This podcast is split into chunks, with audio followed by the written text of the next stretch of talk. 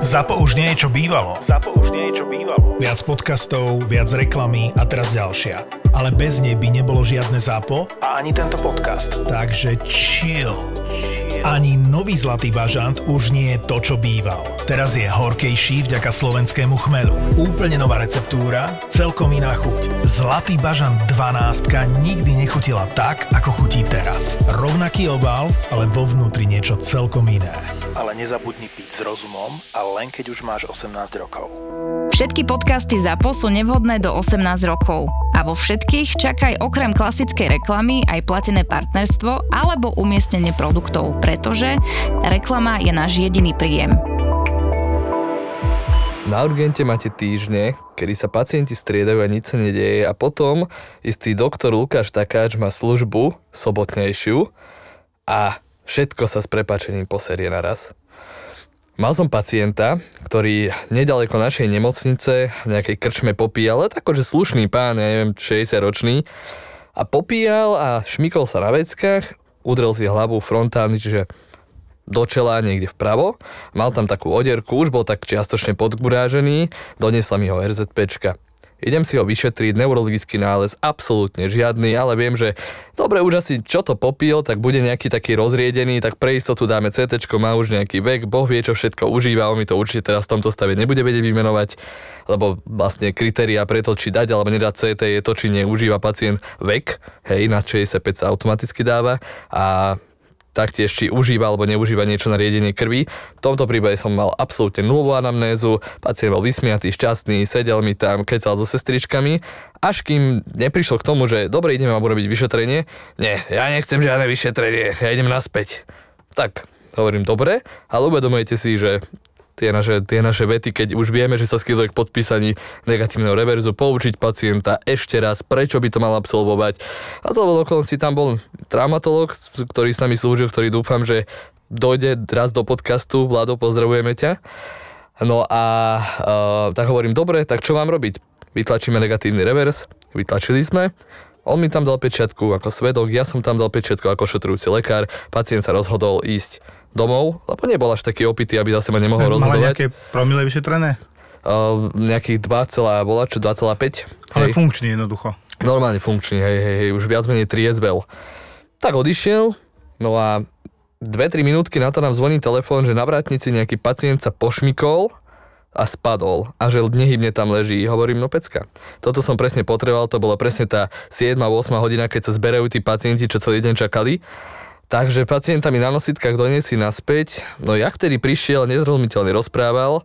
To bolo vtedy, keď ešte tej krčmy došiel. To bolo tak Glasgow Scale, čiže nejaká stupnica na meranie komy. E, to bolo nejakých 14, čiže iba nezrozumiteľne rozprával a neadekvátne, čiastočne neadekvátne. No a teraz, keď došiel, to bolo prvá pol, prvých 15 minút, nejakých 8, 7, 6, tak už som vedel, že je veľmi zle. Okamžite sme ho dali na CT. Na CT mi volá už e, službu konujúca radiologička, že áno. E, nechcete vedieť, čo tam je? Hovorím, ale chcem. Roztrieštená lepka na troch miestach e, subdurálne krvácanie, epidurálne krvácanie, subaraknoidálne krvácanie, krvácanie do komôr, čiže za tých 5 minút, čo bol z nášho dohľadu, čo podpísal papiere, čo odišiel aj napriek upozorneniu, si už robil takú škodu, že ráno od nás odchádzal na neurochirurgiu, ak si, dobrý, ak si dobre pamätám. No a tento pacient, e, bál som sa, že mi tam exne, lebo tlakovo mal tlak 270 na 110 mm. a to už po krvácaní. Čiže treba si uvedomiť, že čím vyšší tlak, tým väčší tlak aj v tých, logicky je to tlak v nejakých cievach, čiže tým väčší tlak aj toho krvácania do hlavy, hlava je uzavretý systém, roztrieštená lepka, tri druhy krvácania na nezávisle od seba mali miesta tie krvácania, čiže to bolo cope, countercope, ako na tom mieste úderu, na strane opačnom, veľmi zlý pacient, chvála Bohu som slúžil s tým traumatologom, ktorého máme tak radi a mi s tým pomohol, lebo v tom čase je to taká zlatá hodinka na tom urgente, keď sa na 100% asi nevieme venovať každému pacientovi, tak ako by sme chceli. Keď, keď máme to je zlatá v úvodzovkách, lebo zlatá áno. nie je pre nás dobrá, ale zlá. Pre nás je taká čierna hodinka. No. no ale čo ja viem, tak ten pacient prežil, no stále v kome. GC, GC sa zastavila na nejakých piatich. To znamená, že keď vám ponúkame ošetrenie, hospitalizáciu a podobne, znamená to, neponúkame vám to len tak zo srandy. Naozaj chceme dobre a môže to dopadnúť presne takto, ako my nechceme, ani viac.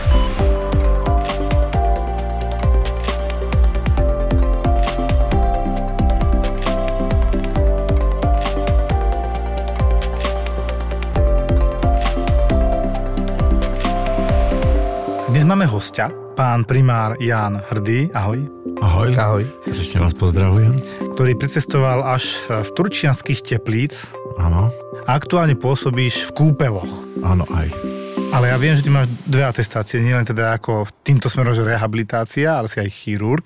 Áno, začínal som na chirurgii v nemocnici v Bojniciach, ale po určitom období, zhruba 9 rokov, som potom presedlal z chirurgie na rehabilitáciu. Robil som si atestáciu z fyziatrie, z balneológie a liečebnej rehabilitácie, čo je strašne krásny odbor, pretože je to odbor funkčný a je to odbor, ktorý by som povedal ukončuje tú snahu lekárov e, v akútnej starostlivosti, tých, ktorí, ako teraz bolo povedané, zachraňujú ľudí, ale potom, keď už ten človek je schopný eventuálne udržať svoje životné funkcie a e, potrebuje, aby sa dostával do života, tak tam je práve to, tá, e, tá možnosť toho tvorčieho úsilia tých fyzioterapeutov pod vedením tých lekárov v odbore, ktorý vlastne aj ja som potom zabsolvoval a kde som si urobil atestáciu. Veď ale keď sa tak na to dá nadviazať, tak by som povedal, že chirurg, keď ošetruje pacienta, nejaká operácia a podobne, následne je nejaký rehabilitačný, ktorý ho musí dokopy, aby bol funkčný v živote. Ano. Dokonca po tých porážkach a krvácaniach do mozgu to bude vyslovene zase život zachraňujúca tortúra, aby som povedal, lebo to nie je za deň. Ono tie kúpele sú, chvala Bohu, v našich podmienkách súčasťou e, liečebnej starostlivosti a bolo to tak nastavené vlastne už v 60. rokoch minulého storočia, čo bolo veľmi dobré, pretože Československé kúpeľníctvo to bola značka.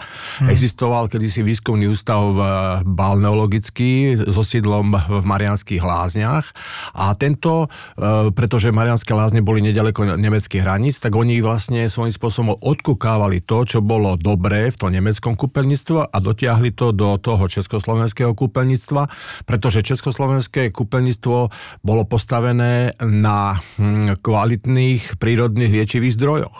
A to boli kvalitné liečivé prírodné zdroje, ktoré boli hlavne na Slovensku, to sú tieto vody, ktoré sú termálne vody, ktorých je v Českej republike napríklad menej, je to len ten karlovarský trojuholník, ale na Slovensku termálne vody, keď si zoberieme južné Slovensko, keď si zoberieme stredné Slovensko, kde konkrétne aj turčianske teplice a, a iné kúpele, ktoré sa tam vyskytujú, tak tieto sú veľmi významnou súčasťou toho liečebného režimu. Ale nesmieme tu zabudnúť to obdobie, keď ten pacient v podstate rehabilituje ešte v nemocnici a to je tiež dôležitá vec spomenúť, že v, tie nemocnice naše, chvala Bohu, sú postavené taktiež tak, že majú kvalitné rehabilitačné oddelenia.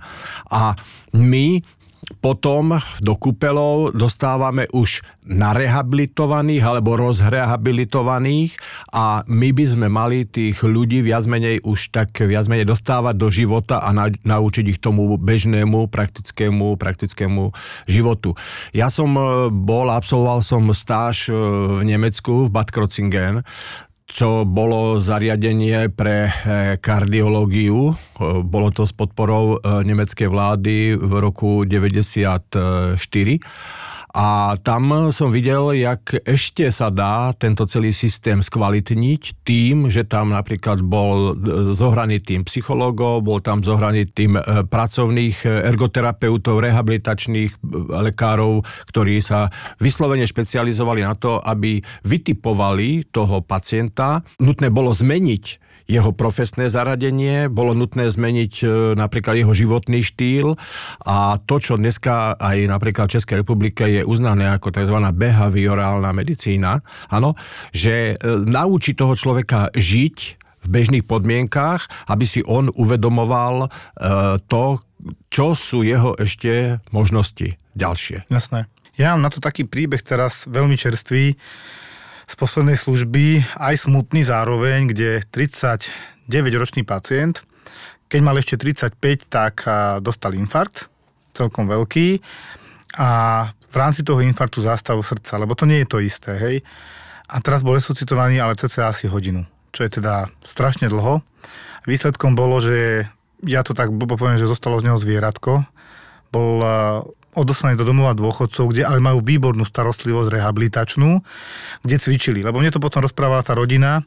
Tri roky tam už bol, dva roky už cvičil, fakt, že ho postavili na nohy, už obalili a chodil. Všetko vyzeralo strašne fajn, ale on mal zavedený pek, čiže mal pichnutú sondu do žalúdka, tadia ho krmili, keďže tak začal, že bol na tom veľmi zle a zároveň mal tracheostomickú kanilu zavedenú, kvôli tomu, že mal opakovane nejaké zápaly dýchacích ciest so zúžením horných dýchacích ciest a toto mal takú spojku, aby mohol dobre dýchať. Opakovane sa snažili mu to zašiť, aby mohol normálne fungovať bez toho, lebo to je také obmedzujúce samozrejme. A nedarilo sa ten posledný pokus dopadol nejako veľmi zle, že bol zaintubovaný znovu, resuscitovaný zase bohužiaľ, a, na, a ležal a toho ako keby dostal zase o tie dva, dva roky naspäť. A už to veľmi nešlo. Prečo to hovorím? Lebo mne ho doviezli v takomto stave, že to zase sa vrátilo na ten pôvodný stav tesne po tej prvej KPR resuscitácii. Čiže došiel pán, ktorý vyzeral ako chlapec po detskej mozgovej obrne, presne takto vyzeral, dokrčený, keď to tak poviem, flektované, stiahnuté končatiny, horné aj dolné, závedená tá stomia, tracheostomia, aj ten pek do žalúdka a došiel ale s tým, že ako porucha vedomia, zhoršenie stavu teploty, tak som mal na výber viacero možností, čo tam bolo také najpravdepodobnejšie a v mojej hlave išlo, že tak bude nejaký zápal, hej, alebo teda druhá možnosť ešte, že neuroleptický maligný syndrom, taký strašiak náš. To bolo menej pravdepodobné, lebo ak vyšli tie výsledky, tak už vyskočilo prvé, že D-dimer 35. To je zase strašiak všetkých internistov, že Ježiš ešte bude mať nakoniec emboliu do plúc, čo mi ale nesedelo úplne s tou teplotou, ale mohol mať staršiu emboliu, ktorá už potom sa vznikol zápal plúc a tak a kvôli tomu. A našťastie mal dobré obličkové parametre, čiže v tom domove dôchodcov sa veľmi starali. Ostatné parametre mimo tohto zápalu boli dobré. CRP, to teraz poviem, mal len 26, čo je máličko. Ale predo mňou ležal kachektický chlapček s prepáčením, ktorý už možno nemá takú schopnosť produkovať bielkoviny, tomu ľudia možno nerozumejú, ale my nemôžeme čakať od človeka, ktorý je kachekticky vychudnutý, že mi vyplúve také CRP, ako ja, čo mám 80 kg, mal 45, hej. A tomu my hovorím, že kachexia a malnutrícia a tým pádom to CRP není spolahlivý parameter. Tak som si dohlasil prokalcitonín, parameter sepsy. On mi nevedel povedať nič, on bol v teplote, v poruche vedomia na úrovni somnolencie až soporu. Čiže GCS niekde 9-10, tak sa hýbal. A išiel na CT a hovorím si, už keď tam ide, dám aj mozog, lebo teda on mi tiež neurologicky ho vyšetriť bolo takmer nemožné, tak dal som mozog a CT pulmoangiu, ako my hovoríme, či zobraziť hlavnú vetvu, ktorá ide od srdiečka do plus na okysličenie. To všetko v poriadku. Mozog nič, intaktný a plúca zásobené normálne krvou, okysličované to bolo, tak čo. Ale teda čakal som ešte na oficiálny popis a dohlásil som ten prokalcitonín, že 11, čo je veľa. Čiže zápal tam jednoznačne bol. Čo tam bolo ale zvláštne, tiež v krvnom obraze, čo ja teda kúkam a dávam si to dokopy, je, mali by tam byť vysoké biele krvinky. Neboli. Mali by tam byť prevaha nejakej zložky a on mal skôr tak, že mal nízke biele krvinky na polovicu, nízke lymfocyty, ktoré zodpovedajú za vírusovú obranu, alebo obranu proti vírusom teda, a potom neutrofily, ktoré sú proti baktériám normálne. Hovorím, dobre, stále mám v hlave aj ten neuroleptický maligný syndrom a kopec liekov, ktoré ho aj tlmia, aby si neublížil a podobne, aby vedel zaspať. Určite mu nebolo príjemne celkovo takýto, aký bol. A tak som uvažoval na touto možnosťou, poradil som sa s primárom neurológie o tom a že daj mu ten PK-merc, to je proste liek, ktorý by ho mal zastabilizovať. On sa potom zlepšil, tak som zase bol v pomikove, čo je tam viac. Tak som sa dohodol aj s doktorkou, ktorá potom na druhý deň bola, že vieš čo, nevyzerá dobre tento mladý muž.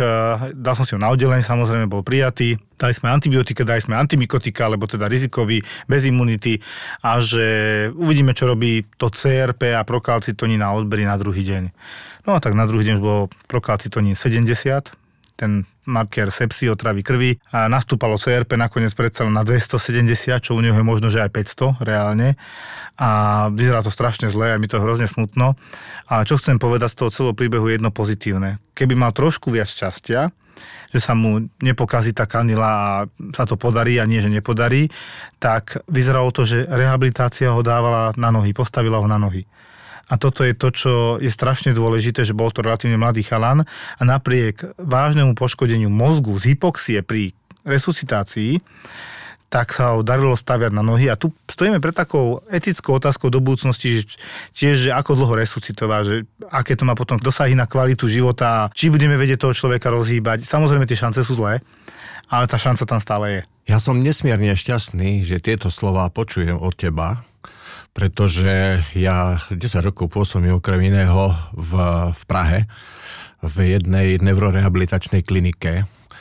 A keď som išiel do Prahy pred desiatimi rokmi, tak som tam odchádzal s malou dušičkou ako Slovák, ktorý príde. Ja som vyrastal na českých knižkách, dá sa povedať. Ako my. Z, zhlížel sem k českej, k českej medicíne, pretože to bola klasika aj v Československu, kde ja som ešte teda vyštudoval za československej éry.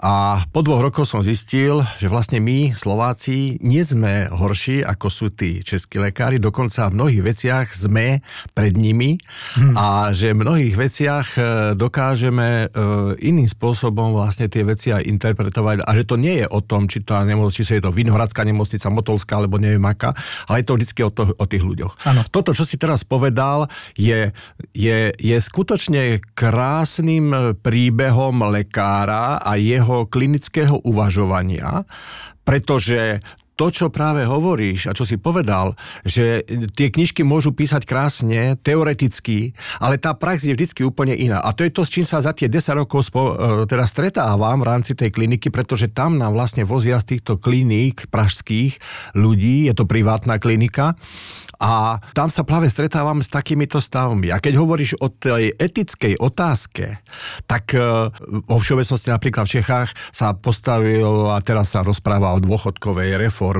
a postavili ju na priemernej dobe dožitia. Priemerná doba dožitia je teda dneska ukazovateľ, ktorý je iný u žien a iný je u mužov. A iný na Slovensku a v celej Európe. na Slovensku, Čechá a iných krajinách, ale to nechcem povedať. Ale skrátka je tam jedna vec dôležitá. Priemerná doba dožitia je jeden ukazovateľ a druhá vec je kvalita toho tak. života pri tom vysokom veku. Ano. A teraz bol tu príbeh človeka, mladého človeka, ktorý bohužiaľ mal tú smolu, že dostal infarkt, bol resuscitovaný. A áno, je to, práve, je to práve tá záležitosť, ktorú myslím si, že nevedia zatiaľ vyriešiť ani tzv. tie vyspelé spoločnosti, moderné spoločnosti, pretože sa k tomu nevedia postaviť tejto etickej a morálnej otázke, kedy ešte eventuálne ten život má alebo nemá kvalitu, do akej miery e, je alebo nemá zmysel tie veci robiť, pretože napríklad u 90-ročného starého človeka ja keď mám ho zachraňovať len preto, že rodina mu zaplatí pobyt ano. a oni povedia, no jo, dedeček byl ešte pred, ja neviem, tedy a chodil a biehal a tak ďalej a nevedia pochopiť jednu vec, že my sme geneticky determinovaní na určitý vek, po druhé máme určité možnosti, po tretie sa k tomu v, v svojmu životu nejako staviame ten svoj život nejako žijeme ano. A tým pádom aj sme sami tvorcovia, jak sa hovorí, toho svojho zdravia alebo toho, akým spôsobom my budeme ten život svoj dožívať. A ja to teraz spojím s tou rehabilitáciou, spojím to s tými kúpelami. A to je práve jedna z možností, kde e, ja sám som si uvedomil, zhruba cca po 50 roku života, keď som tiež takýto jeden príbeh videl môjho kolegu, ktorý sa naháňal, ktorý mal jednu atestáciu, druhú atestáciu, robil si a tak ďalej, stával dom. A, on, a skratka, presne toto. Infarkt, maligný infarkt, ktorý resuscitácia v podstate a zostal ležať 6 alebo 7 rokov. Bol to v podstate jeden preparát, to už nebol človek. Ale je otázka, kedy ho odpojiť, kedy ho neodpojiť. Prepojenie tých kúpelov a prepojenie mojej práce napríklad v tomto obore, jo? to znamená, že tá neurorehabilitácia a prepojenie tých kúpelov, tie kúpele mi dávajú priestor na tú šťavu, na to, že tam sú ľudia, ktorí ešte môžu niečo pre seba urobiť. Tam je ten priestor môj, kde ja sa im snažím nejakým spôsobom navodiť ich tomu, aby nie len preto, že by tam mali prísť relaxovať, ale preto, že by mali si v hlave zmeniť svoje myšlienky na to, aby sa naštartovali troška práve z hľadiska tej prevencie. Ja viem, že dnešná doba je nie jednoduchá a možná práve ten eh, počet ľudí, ktorí môžu do toho zainvestovať, aby to ich zdravie bolo kvalitné, mnohí dajú otázku, prečo to mám robiť, keď tá perspektíva nie je boh vie aká a tak ďalej. Ale v každom prípade si myslím, že keď sme tú šancu dostali, tak by sme mali sa snažiť žiť kvalitný život a urobiť všetko preto, aby ten náš život, ja to vždycky som povedal mojim deťom, aby som vám nebol na oštaru.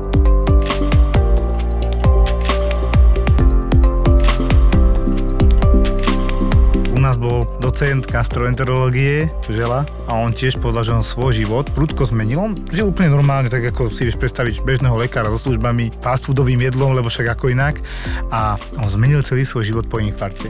On to aj priznáva verejne a mne sa strašne páči toto, že že si uvedomil, že toto bol výkričník, niekto nedostane výkričník, ale rovno konec, alebo teda tak odrovnaný, že už nedokáže robiť e, rozhodnutia s prepáčením za seba a že on to zobral tak do svojich rúk a je takým príkladom vyslovene a ja na toto tlačím aj na ľudí na urgente, Luky to vie, že im tak dohováram, že to ale problém není teda, že máme infarkt. Problém je, že to všetko, čo bolo predtým, vás dovedlo až ku infarktu. Dneska som mal tam tiež 52-ročného mladého chlapa, ktorý má tumor eloko ignoto, tak tomu hovoríme, čiže má nádor. Nevieme jeho pôvod, ale má už metastázy v pečení má metastázy a kvôli tomu aj došiel ako strašné bolesti krížov, kde má rozpadnuté stavce. Všetko je, myslím, že teraz čerstvo od júna diagnóza. A mne bolo ľúto, že on šiel normálne ambulantne a nejak sa nerozbehol, to poviem, do tej diagnostiky, tak som ho tak nasmeroval, že za neho volala obvodná lekárka, dobrá doktorka, že či by sme ho nemohli prijať, on vyzerá strašne zle, to sa takto nedá, ho príjmeme došiel. Ja som to celé pochopil tak, že on je hypotenzný, prekolapsový, čiže má nízky tlak, odpadáva, je slabý a došiel úplne dopotený, ale že strašne spotený. Potom na ruke aj Lukáš sa pýtal, čo to má, to bola náplasť opiátová a tlak mal normálny, puls mal normálny, ale mal obrovské bolesti, preto bol taký dopotený napriek tým náplastiam od bolesti, čiže trpel. A mu hovorím, že čo tu my vôbec riešime, že chápete, že hospitalizácia na internom by vám nepriniesie žiaden benefit. My tam nevieme dotiahnuť to onkologické ochorenie, a sme limitovaní opiatovými liekmi, na rozdiel od onkológie a ortopédie a boli dve možnosti ortopédia a onkológia, kam by mali podľa mňa ležať tento pán. Rýchlo dotiahnuť diagnostiku a dal som tam dva výkričníky na záver, že prosím o zváženie hospitalizácie na onkologickom oddelení, pacient má 52 rokov, dva výkričníky. Prečo som to napísal? Lebo ešte má rezervy a nejaké šance, hoci tie metky nás dosť limitujú, že je to zlé, ale stále ten človek funguje v tejto chvíli. My ho musíme brať v tej chvíli, v akej ide práve teraz. Keď sa to posunie iným smerom, lebo už hovoril, že boli aj sánka, tak som sa tak chytil, že uj, uj, uj, aj tam možno niečo bude fuknuté. Aj som si typol, že možno maligný melanom, ten je taký, že sa schová. Bol tam, už tam není a už necháva iba za sebou otlačky a stopy na tele, ktoré ťa môžu doraziť aj to rýchlo. Hovoríš práve už o tom štádiu, kde už sú niektoré veci, ktoré my riešime, dá sa povedať, ex post. Ano. My už naháňame, ako sa hovorí, zajaca, chytáme ho ako za chvost. Ano. Prečo mňa tie kúpele inšpirovali už v minulosti, keď som v podstate eh, po 9 rokoch svojej praxe chirurgickej eh, presedlal na, do kúpelov a na kúpeľníctvo? Pretože práve ten priestor kúpelov vidím ako priestor pre primárnu prevenciu. Primárnu prevenciu. To znamená ha. nastaviť toho človeka, aby on tam mal šancu prehodnotiť to, zastaviť sa, tej svojej hlave si to zrovnať a aby všetko urobil preto, aby sa nedostal do takého štádia, o ktorom hovoríš ty. Lebo to všetci máme tieto možnosti v sebe. To nie je otázka toho, na jakej úrovni len máme to zdravotníctvo, lebo, lebo na 60% si myslím, že človek zodpovedá a mohol by urobiť spustu vecí sám pre svoje zdravie. Ja by som je to len na 80 No ja zatiaľ som ako tom a budem, nebudem, ale na tých 60% dokážeme my v svoj život usmerniť usmerniť. To znamená minimálne, keby sme sa len zobrali si to cez úrazy, tak nebudem robiť veci, ktoré sú extrémne, nebudem robiť veci, ktoré nemusím robiť, nebudem liesť do nebezpečenstva, kde. Pretože samo o sebe nás toto niekde môže počkať. Ideme po a ceste a tak ďalej, niekto nám tam vybehne do protismeru a tak ďalej a tak ďalej a tak ďalej. Ale to je otázka napríklad o tom, čo hovoríš. Tých interných ochorení, nádorových ochorení a záležitostí, pretože sú, a dneska to je už dokázané, To nie je otázka len psychosomatiky, ale to je otázka vzťahu, psychiky, stresových situácií. Ano. Ja som sa tý... ja, mňa prvý raz to napadlo, keď som ešte robil na chirurgii, ja som písal anamnézu pacienta, a ktorý mal nádorové ochorenie, bol ešte nemocnici v Bojniciach a sedel som a rozmýšľal som nad tým a keď som sa ho pýtal, prosím vás, vy ste, ako to vyzeralo s vašim životom? tak on mi tam začal líčiť to, koľko on stresov prekonal v živote. Zhruba cca 2 roky, 3 roky na to, ako tá stresová situácia prebehla, tak sa objavilo niečo, kde on napríklad, my sme hlavne mali tie tumory hrubého čreva a tam sme tieto veci ako tedy operovali a tam začal som uvažovať o tom, že aký je tam vzťah medzi tou psychikou, čo dneska sa už potvrdzuje. To už je dokázané, áno. Dneska to je dokázané. Že tie stresové veci cez, cez imunitný systém, to, čo napríklad si ty pekne líčil, že to nebola typický priebeh u toho pacienta áno. s tou sepsou.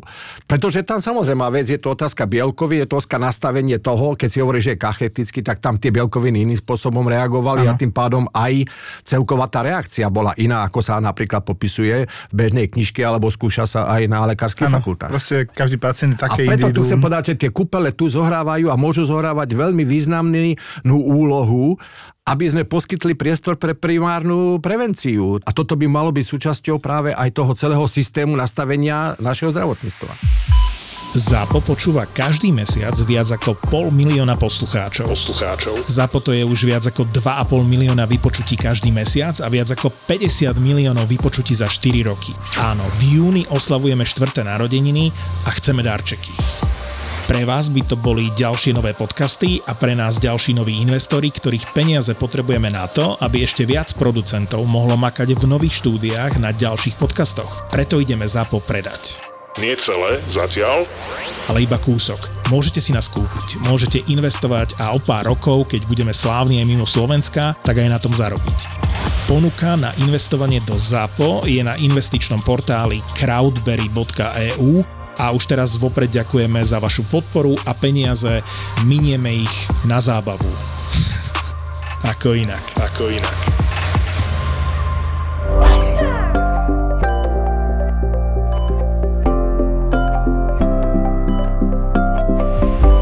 Chodia do kúpeľov, predpokladám aj pacienti, ktorí sú po prekonaní onkologického ochorenia, uh-huh. takzvané v remisii, to poviem, že to čakáme tých 5 rokov Aha. na to, aby sme vyhlásili ochorenie za vyliečené, to neviem, či toto pacienti ovládajú, trošku im dáme okienko, že remisia je nazvime to platou fáza, keď si tzv. zdravý a keď tá remisia vydrží 5 rokov, fajn si vyliečený z našeho pohľadu. Relaps je ochorenie, keď bola nejaká remisia rok 2 a teraz sme našli nejaké ložisko a máme problém, tak je to relaps ochorenia. Hej? Mm.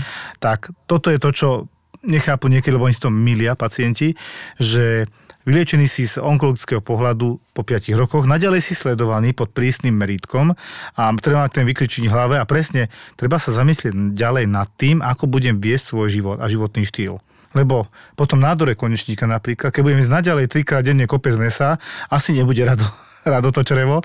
Takže zase provokujem s prepáčením, hej, do toho dám cigaretku, alkohol a zase provokujem a pýtam si druhú facku od života. Ja by som povedal jednu vec, že v dnešnej dobe je to éra médií, medializácie ano. a máme z každej strany milióny, milióny informácií.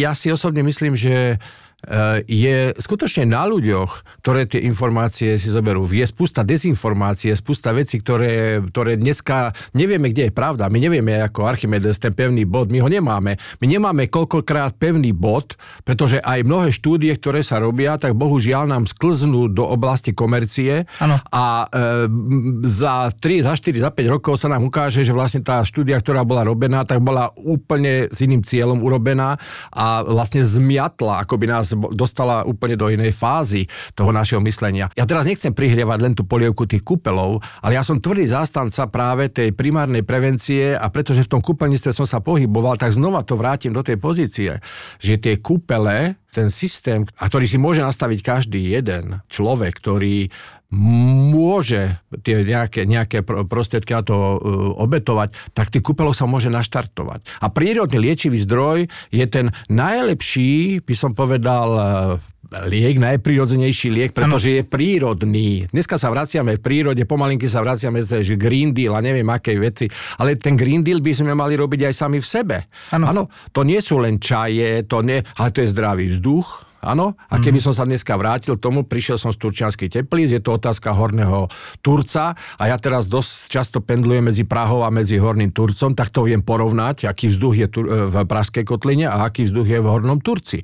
Takže Turčianske teplice pre mňa a mne prirastli dneska k srdcu aj tým, že sú, dá sa povedať, nie len blízko geografického stredu Európy, ale sú aj niekde e, v, v lokalite, kde síce nás tam e, ohrozujú medvede a idú nás žrať, ako dneska je viac menej celý problém na Slovensku pomalinky, ale ten zdravý vzduch je tam, zdravý prírodný liečivý zdroj, e, voda a ďalšia vec je pridaná hodnota, ktorá sa vytvorila tým, že jednak to má svoju tradíciu a druhá vec je, chceme najnovšie poznatky e, vedy v oblasti balneológie, oblasti kúpeľníctva, aby sme chceli, aby sa tam u nás aplikovali a aby sme ich nejakým spôsobom používali.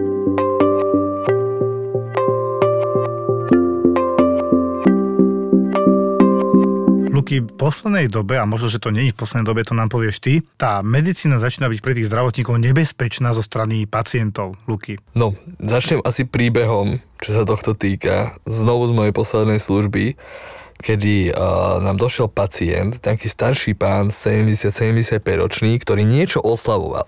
Hej, a bol teda, po, hneď došli zronené tváre záchranárov, že pane Bože, zase máme opitého s úrazom hlavy, no tak mi ho doniesli, ale bol taký, akože moc nereagoval, hej, že my to tak voláme, že on... nízke GCS, hej? Nie, on má GCS v poriadku, len proste komoval, akože z opitosti.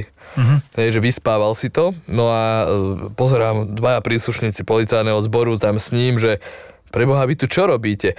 No, nás nevolali kvôli tomu, že je opitý alebo úraz hlavy, nás volali preto, lebo bol mimoriadne agresívny na rodinu. A hovorím, že ale však tuto pekne spinka, tu si e, akože e, čiluje. chrápka, hej, čiluje. Že čo agresívny? Nie, žiadna agresia, čo som vy, vyšetriť, ku mne bol slušný, takže dobrý deň, pán doktor, ako viete, kde ste? Nie, neviem, chcem len spať, vieš, taký, taký to bol. No a vypil som žiadanku na CT, išli tam s ním chlapci sanitári a zrazu mi zvoní telefón z CT. Chvala pánu Bohu, že na CT bol vtedy laborant, ktorý je taký väčší ako chlap, hej, lebo potom tam boli už len ženy.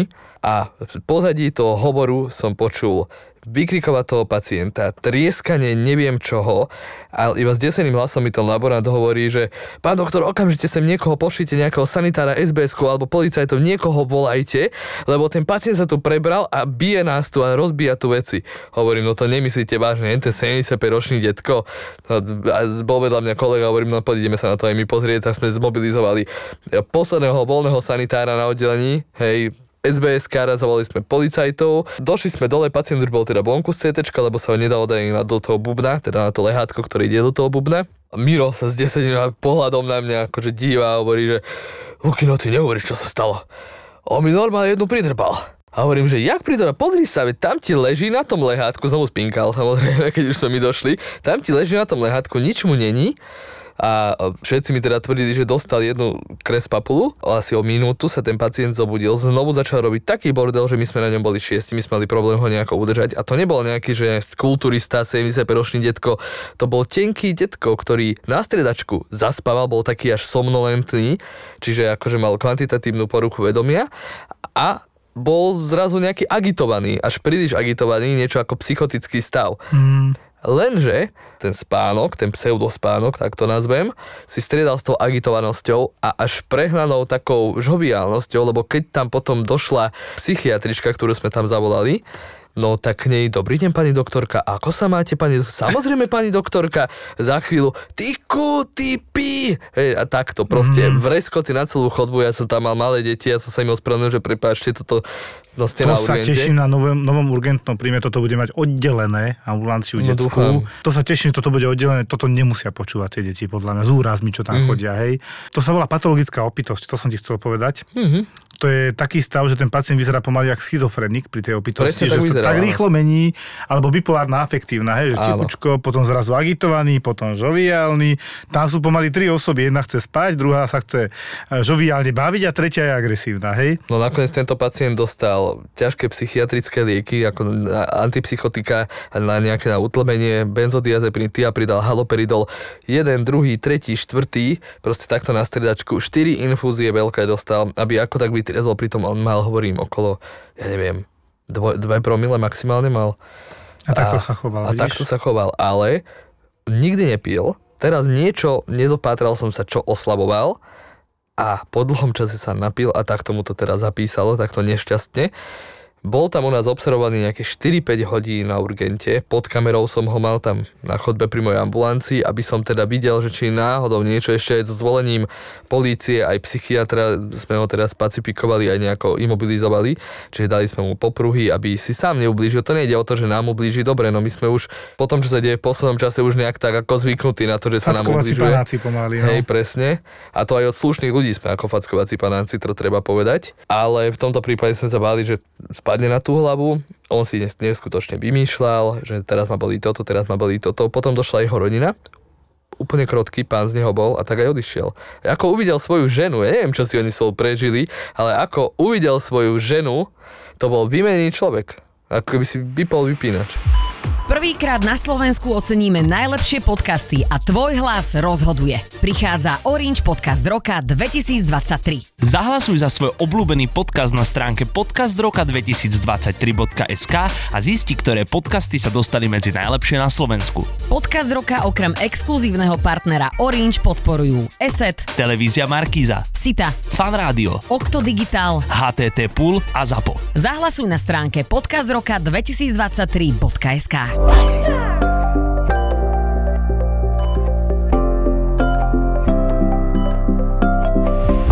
Janko, ty si mi tiež spomínal, že kedy si tá medicína nebola až taká nebezpečná, skôr boli nebezpečné nástroje, vieš, kam tým narážam? Áno, tak uh, bola predsa len tá technika troška iná a ja si spomínam na uh, môjho bývalého šéfa, ktorý bohužiaľ pri takom jednom zásahu podstate došiel k úrazu oka a bolo to nešťastnou náhodou, ale poznamenalo ho to na celý život, pretože sanitár, ktorý otváral e, flašu, alebo respektíve vymienial ventil redukčný na kyslíkovej flaši, tak e, šmykol sa mu kľúč a spôsobil úraz chirurgovi. Chlapi, keď spomínate ten urgentný príjem, a ja sa znova sa vraciam k tomu, ako som ja začínal slúžiť na tom urgentnom príjme bojnici, my sme boli oblasť Banická, mm. takže my sme tam mali strašne moc banických úrazov, tam bol ťažký priemysel, priemysel, lebo tam bola chémia, tam bola elektráreň, ale tí baníci, tí skutočne si ľúbili vypiť, pretože oni mali peniaze, robili na rekordy vtedy a za to dostávali veľké peniaze a v Prievidzi nebolo vtedy moc škôl, okrem gymnázia, nejaký základiek, tak tam boli hlavne krčmy. A tí chlapi, keď si vypili, tak to viete si... A teda naviezem na to, čo ste aj e, vy povedali, že e, skrátka boli tieto prípady. Áno, vyskytli sa, že boli títo agresívni, ale nebolo toho toľko, ako je toho dneska. Veď ne, asi 5 dní starý, starý prípad z Českých Budejovic, kde zautočil pacient mačetou na e, personál príjmového oddelenia a tak ďalej a tak ďalej. Ja sám osobne z môjho života mám, ja som preto skončil aj s chirurgiou, pretože stalo sa to nemocnici na Kramároch, kde po roku 89, kde som ešte tedy fungoval, tiež na centrálnom príjme som e, skoro dostal pecku bagančov od jedného nejakého e, Balkánca, len preto, že som mal reflex a uhol som sa, tak som nedostal bagančov do, do tváre a tam mm. som hodil e, šiacie prostriedky do, do lavora a to bola moja posledná vec, som povedal, nie, nie, nie, takto ja chirurgiu robiť ako nechcem. Toto mm. nie je môj život, preto som aj presedlal troška do pokojnejších vôd. Ale skutočne ten personál zdravotný technicky sa dostáva čím ďalej do väčšieho ohrozenia. Je to v podstate rizikové pracovisko pomaly. Dobre, že hovoríš rizikové, hovorím, už by sme mali na urgente všetci mať rizikové no. príplatky a hlavne proste nejakým spôsobom oddelené to, čo sa deje tam, Áno. ako keď už príde pacient hore na oddelenie a všetko je s ním porobené, to podstatné. My hovoríme, že ich odozdávame na zlatej tácke. Majú diagnózu, je spacifikovaný, je umytý, keď treba, hej. Že už, už si ho riešte, dajte mu liečbu a poďme ďalej. Na urgente by nejaká základná liečba mala prebehnúť, dnes sa na neho dívať. Dneska sme mali takú celkom peknú emboliu. Ono to bolo také paradoxné na tom, to, že pacientovi sa už mesiac zle dýchalo. Áno. A to je ten paradox, že tak je to akutné či nie, keď má mesačnú emboliu do plúcej. A mesiac mal jedinú ťažkosť, že mu sa mesiac zle dýcha. Tak došiel, a teraz do, jeho poslala doktorka obvodná, že sa zdali zmeny na EKG. Oni tam ani veľmi neboli, skôr to pripomínalo lahúnku tachykardu nejakých 90 za minútu, nič extrémne. A on teda subjektívne udával, že stiažené dýchanie, ale potom priznal, že aj trochu mi viacej pripuchla tá ľavá noha, aj ho bolelo lítko, ho mám pozitívny, že tam bude tá tromboza. A už keď vyšiel troponín 700, dedimer 9 a rengen už bol taký, že hm, smrdí to tam. Išlo CT, samozrejme normálny postup. No a na CT už som si sám osobne pozrel, že fú, ľavá strana úplne stopka nejaké kolaterály, lebo to tam už bolo mesiac. To telo sa nejako snaží zachrániť situáciu, hej? Ja iba doplním, aby ste si vedeli predstaviť takého človeka s takou, ako ty hovoríš, s takou submasívnou emboliou v jednom krídle plúc, tak behal tam s bagetou pred našimi dverami a non-stop opúšťal brány urgentného príjmu bez vyzvania. Hej, a ja som ti nevedel, kým si mi teda nepovedal, že on mal e, emboliu, lebo tento na to nevyzeral. To som ešte nevedel, on šiel len na CT a ty si mi ešte hovoril, že to je tento pán, čo ti tu pobehuje. Hovorím, preboha, prečo mi tu pobehuje? A že on sa chystá asi jesť a piť. Zastavo, prosím ťa, hovorím sestričke, že toto nie, lebo chceme, aby ste na CT išli a teraz vysvetlíme niečo dôležité, čo sme dlho nespomenuli. Prečo chceme, aby pacient pred operáciou alebo pred CT nebol najedený a napitý tekutinou čerstvo? No lebo keď náhodou sa niečo stane a treba ho zaintubovať alebo riešiť, aby nám neaspiroval, to znamená, že keď bude mať plný žalúdok, asi nám môže aspirovať, vdýchnuť, proste vdýchne to, čo bude vrácať do dýchacích ciest a nebude to dobré. Pri CT sa podáva kontrastná látka, tá môže mať rôzne reakcie, aj anafilaxiu, tak. kľudne aj zvracanie, no aby ste vlastne v tom CT fixovaní, no fixovaní, čiastočne fixovaní v tom bubne, lebo hlavu máte v takom... No to si jak v, v truhle v podstate, hej? No áno, áno. A také, také ešte celkom... priestore. Tak, ďakujem. Tak, neviete sa tam pozrieť doprava, doľava, no a keď začne si zvracať, tak si zvracajte do tváre a nie vždy sa to dá dobre vidieť, keď máte veľké brucho a okno na tej radiologickej miestnosti je na opačnej strane, tak vás neuvidia, či zvraciate alebo nie. My to tam nepočujeme ani nič, takže je to také problematické. No a dokončím to, on bol samozrejme prijatý tento pán s tým, že návonok vyzeralo, že mu dokopy nič není, on tam naozaj pobehoval úplne v pohode a keď som si ale pozrel tú tie snímky, v podstate ten nález na CT. Ja to potom dám na Instagram, doktor má Filipa Official a dáme to samozrejme na Toldo, nech to vidia nejaké krátke videjko, aby som to tam scrolloval, nech natočíme to. Nech to vidia ľudia. Tá ľavá strana, že fakt, že len kolaterály, to znamená nejaké malé spojky, ktoré tam povznikali. Vpravo to bolo lepšie. Tam bola taká naozaj, že segmentálna možno embolia. Ani som nemal ešte popis a už som to videl, lebo tieto veci si pozerám a som kúkal, že a tento chlap tu pobehuje a nič mu není. No a to sme povedali na začiatku, že a my sme si ho zaliečili. Dostal infúziu, aby sme vyčistili kontrastnú látku, dostal fraxiparin, teda ako riedenie krvi, nemal nízky tlak, čo je indikáciou pod 90 na 60, pri masívnej embolii by sme mohli ísť do trombolízy. Keď teda nie sú kontraindikácie v zmysle krvácavých stavov a podobne, tam je tých faktorov veľa. Takisto platia tie faktory ako pri akutnej porážke, ktorá je na trombolízu a splňa kritéria. Takže on nebol taký, on bol úplne v pohode, ale my sme si museli prijať aj na dodiagnostikovanie, prečo u neho vôbec tá embolia a tromboza bola. Fajčil, mm-hmm. už mal za sebou infarkt, ktorý zistili tiež tak náhodne, že išiel iba na koronarografiu, že on priamo infarkt nepocitoval, bolesť na hrudníku nemal ako anginu pectoris, ale ja už neviem, ako to bolo, to, to sme sa moc o tom nebavili, ale jednoducho mal urobenú elektívnu koronarografiu, čiže plánované vyšetrenie, kde mu našli dve cievy, ktoré boli zúžené a oni ich riešili. Mm, čiže asi nejaký e, rodený trombofilný stav? Môže byť, uvidíme. Ja znova vás veľmi teraz rád počúvam, pretože e, ste vlastne takovým zosobnením súčasnej aj určitej slovenskej medicíny a ja som na to strašne pyšný, keď vás tu počúvam, ďakujem. pretože mi e, prichádza e, do hlavy ten e, seriál, myslím, že to bol americký, o tom doktorovi, čo robil tú diagnostiku, neviem, ak sa to konkrétne teraz volalo, pretože fantastické klinické uvažovanie. Knižky, čo píšu, tí píšu ob, e, nejaké stavy, ktoré sú, dá sa povedať, teoreticky vzaté z hľadiska patologickej fyziológie, z hľadiska patologickej anatómie a kliniky ako takej. Ale život, bežný život a život lekára je úplne o niečom inom.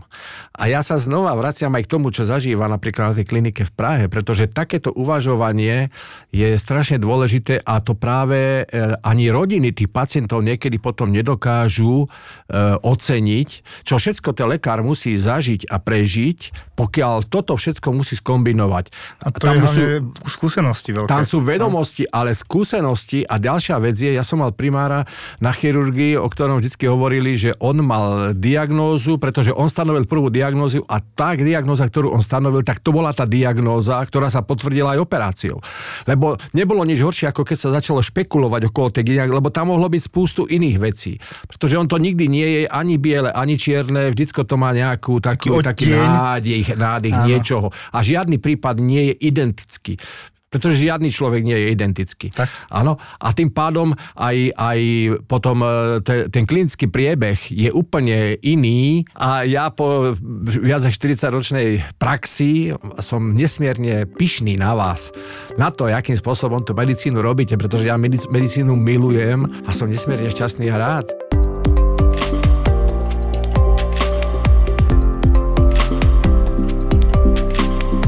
mali po dlhej dobe subclavian steel fenomén, čo som už od telefónu zdiagnostikoval, keď som volal s veľmi múdrym lekárom obvodným, tiež v našom veku, teda okolo 40, ktorý sem nechce prísť, lebo sa bojí, že pôjde príliš vysokým vzorom ostatným obvodným, ako to ja poviem. Ja som sa k nemu aj prehlásil, lebo som videl, jak ten chalán dokáže uvažovať. A on mi volá tiež taký nešťastný, že vieš čo, mám takú pacientku a on nepanikári, to sa mi strašne páči. 60 ročnú, takú polymolibidnejšiu, ale podstatné je, že ona mi tak sa stiažovala, že bolesti hlavy, točenie hlavy, také nižšie tlaky 100 na 60, sa mu to nezdalo, dal nejakú infúzku, obvoďák, hej, dal infúzku normálne na ambulancii, on to tam robí. A potom ho napadlo zmerať mu obed, e, tej pacientke obidve končatiny, že hurá, niekto tu rozmýšľa racionálne. A už v takej panike, no a ona ti mala 170 na 100, na druhej mala 100 na 70. Že nebude mať disekciu alebo čo?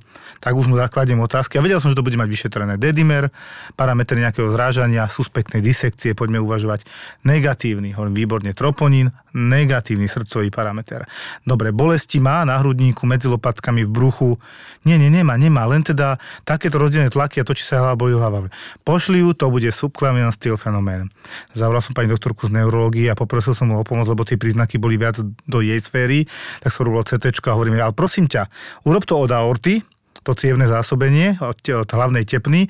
Nech to vidíme, či tam je tento problém a proste tá patológia a patofyziológia toho ochorenia je v tom, že na jednej strane ona mala zúženiny, tých hlavných vetiev od subklávie, to je podkľúčna tepna a na druhej strane to tam mala dobre rozvetvené a kradlo to tú krv vlastne z tej ischemizovanej oblasti ešte viac ako to normálne bolo zúžené. Ona teda to jasne pocitovala a krásne bolo vidieť na tých rukách, že boli aj horšie prekrvené, už keď som chytil arteria ulnaris, čiže lakťovú pulzáciu, lakťovú tepnu a druhú tak úplne inak pulzovala. A toto, neviem, už sa to veľmi nerobí, že zistím, že pulzu stardum, parvum a už, už to nikto nepíše, všimol si si Luky. Oh už tá klinika ide preč. Áno, a to je, práve, to je práve to, že viacej sa spoliehajú dneska aj lekári na no, tú pomocné, techniku, no. ale sú to veci, ktoré sú krásne popisované a málo kedy človek e, v zažije, tej praxi no. zažije a je tá diferenciálna diagnostika založená na logike, ale tá logika zasa je založená na tých vedomostiach, že musím o tom vedieť, že taká vec existuje. Áno, samozrejme. Áno,